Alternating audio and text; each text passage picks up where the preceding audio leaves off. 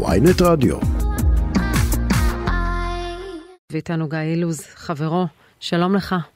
אהלן, בוקר טוב. בוקר טוב. קודם כל, אה, פסיקת בית המשפט אתמול, 15 חודשי מאסר לנהג. אה, בנוסף, אה, הוא הורשע בגרימת מוות ברשלנות ויצטרך לפצות את המשפחה, משפחת עובד, ב-6,000 שקל. ועשר שנים שלילת רישיון. כן, מה אתה חושב על העונש הזה? תשע. אה, תשע. בושה למערכת משפט ישראל, אבל זו המדינה שאנחנו חיים בה. אתה מרגיש שהעונש היה מקל מדי? למרות שבבית המשפט נקבע שזה גרימת מוות ברשלנות, כלומר, הנהג אני... עשה טעות גדולה מאוד, אבל לא הייתה בכוונתו חלילה לפגוע. אני מרגיש שזה בושה בכלל שיש את העונש הזה של 6,000 שקלים, זה בעצם אתם באים ואומרים למשפחה, זה מה שחיי הילד שלכם שווים. אה, חוץ מזה ש-15 חודשי מאסר על הריגה, שכל אחד והדעה שלו לאן אה, לקחת את, כאילו, את המקרה הזה, הם מעט מדי. אמ, כן, צריך לומר, זה, זה עוד הסדר טיעון, כן? כלומר, כן. זה לא אה, אה, דין שהגיע לקיצו, אלא הסדר טיעון ש, של הפרקליטות עם אותו אברהים אבו כיף הנהג. כן, ועם המדינה שלנו גם אי אפשר לדעת כל כך לאן זה ילך. מה הכוונה? הכל יכול להיות, הוא יכול לערער על זה ולהגיע ל... בית משפט המחוזי וגם שם יורידו לו את זה. אני לא חושבת, אה, הוא יכול לערער על גזר הדין, לא על ההרשעה, משום שזה הסדר טיעון, אבל כן, על גזר הדין אולי. אני הבנתי, הבנתי שזה משהו שאפשרי, אבל כן, יכול מאוד להיות. תספר לנו על רון. וואו, אה, רון, רון ילד מדהים. אה, זה חיוך כובש, מלאך שליווה אותי כאילו 18 שנה. אה, אתם חברים מהבית? עוד פעם? אתם חברים מהבית, מהילדות? אנחנו חברים מגיל אפס, אנחנו גדלנו ביחד בעוטף עזה, במושב אלי סיני, אה, פינוי גוש קטיף. אנחנו גרים פה בשכונה בפלמחים, קיבוץ פלמחים, כל השכונה של המפונים. כן. רונה ילד חייכן שכובש כל בן אדם שהוא פוגש. חיוך מדהים כזה, שרק בא לך להיות ליד הילד הזה כל הזמן שמח וכל הזמן בטוב. והיה לו ברור שהוא רוצה להיות לוחם? לוחם בצנחנים? וואו, בטירוף. הוא אחרי אבא שלו. אבא שלו היה קצין בצה"ל.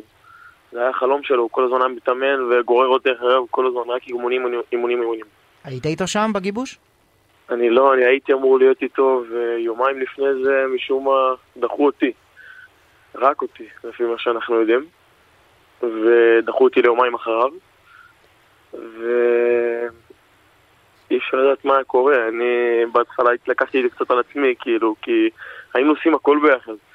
אז uh, הרגיש לי, תמיד היה לי תקופה שממש כעסתי על עצמי, כי באיזשהו מקום יכולתי להתעקש להיות איתו שם, יכולתי זה, ואז אי אפשר לדעת מה היה קורה, אבל גם יכול להיות להפך. זה יכול להיות לצד שני. מה, הרגשת שבמובן מסוים היית המזל שלו, ואולי כשלא היית לצידו זה קרה? אה, תשמעי, היה בינינו הסדר, אני ורון, במרכאות, כן? אנחנו כל הזמן היינו צוחקים על זה שאם לא היו תוקעים אותנו במרכאות אחד עם השני, אז לא, לא היינו יכולים להיות חברים, כי אנחנו שונים לחלוטין. Mm. Uh, הוא קצת היה יותר שקט, אבל ממש חברותי וממש זה. היו צריכים לפתוח אותו, זה הסכם מה שכאילו במרכאות, כן? זה לא באמת כן. הסכם קיים. זה שאני פותח אותו יותר לאנשים ולזה, כאילו, והוא היה מכוון אותי למקומות הנכונים בחיים. ואתה המשכת במסלול? וזה. וואו, אני חי איתו. אה, כל דבר בחיים, אני מתייעץ איתו עד היום, אני רואה אותו, אני מקבל ממנו סימנים בצורה הכי הזויה שיש. אתמול, וואו. כאילו בדיוק ישבתי עם דורית, אני כל הזמן רק מספר להם, לדורית ומוטי. אה, ואנחנו מדברים על הסימנים האלה, שאנחנו חיים את זה. תן דוגמה, אה, משהו מהשנה האחרונה, שאתה ממש הרגשת... וואי, משהו מטורף האמת.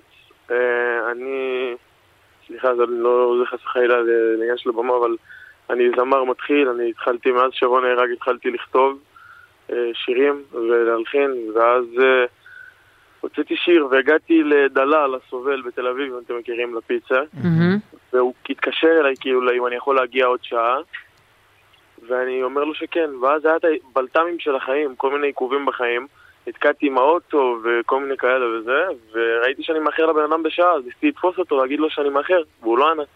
אמרתי, טוב, בכל זאת אני אגיע. ואז אני נוסע לכיכר המדינה, מגיע לזה, פונה לאבן גבירול, okay. כן. ואיך שאני פונה לאבן גבירול אני רואה את הפרצוף של רון.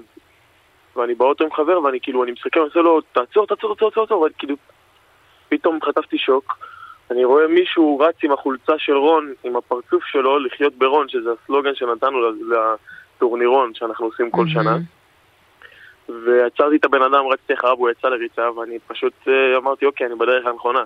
כי כל, כל הבלת"מים האלה שהיו לי, ואמרתי, יואו, אני מאחר לבן אדם לפגישה וזה, ועוד פעם, בקשר למוזיקה וזה, אז כאילו, ממש נלחצתי, פתאום ראיתי את רון. שהבן אדם כנראה לא היה יוצא לריצה ולא הייתי רואה אותו עם כל הבלת"מים של החיים לא היו. וואו. אז זה מטורף לגמרי. עם המסלול הצבאי אתה המשכת? אני התגייסתי לצנחנים. עשיתי גיבוש שבועיים לאחר מכן. אה, יש לי הרבה מה להגיד על זה, אם יהיה אפשר, אחרי זה. אחרי תקופה מסוימת אני נפצעתי בגב וירדתי. ירד לי הפרופיל, ואז אני הלכתי לשרת בבסיס מרום, שזה בעצם הבית ספר לצמיחה. כן, כן. ואותו נהג אוטובוס, סליחה שאני חוזר לתקרית הקשה הזאת, אם אני מבין נכון, הוא, לא, הוא יצא מהאוטובוס לשירותים, הוא לא הרים את ההנדבריקס. הוא לא הרים את ההנדבריקס, ועוד פעם, תקשיבו, אני לא מערכת בית המשפט. אני שמעתי רק מסיפורים של... אה, אני לא יכול לדעת מה היה שם באמת, בסופו של דבר. אני פשוט הכרתי המון המון חבר'ה שהיו שם איתו בגיבוש, וגם במקרה כאילו עוד מלפני, וכשהם באו לשבעה, ובמהלך החיים ישבנו ודיברנו איתם, mm-hmm. אני יכול להגיד לכם שלי באו ואמרו ששתי חבר'ה פשוט ראו אותו יורד מהאוטובוס ומתחיל לרוץ, ואז הם תפסו אותו. אז זה שונה לחלוטין ממה שכאילו... ממה שנקבע בפסק הדין. ממה שאני ראיתי את התמונה. איך שאני... גיא אילוז, אה, חברו של רון עובד, זיכרונו לברכה, אה, תודה שדיברת איתנו. תודה לכם. תודה.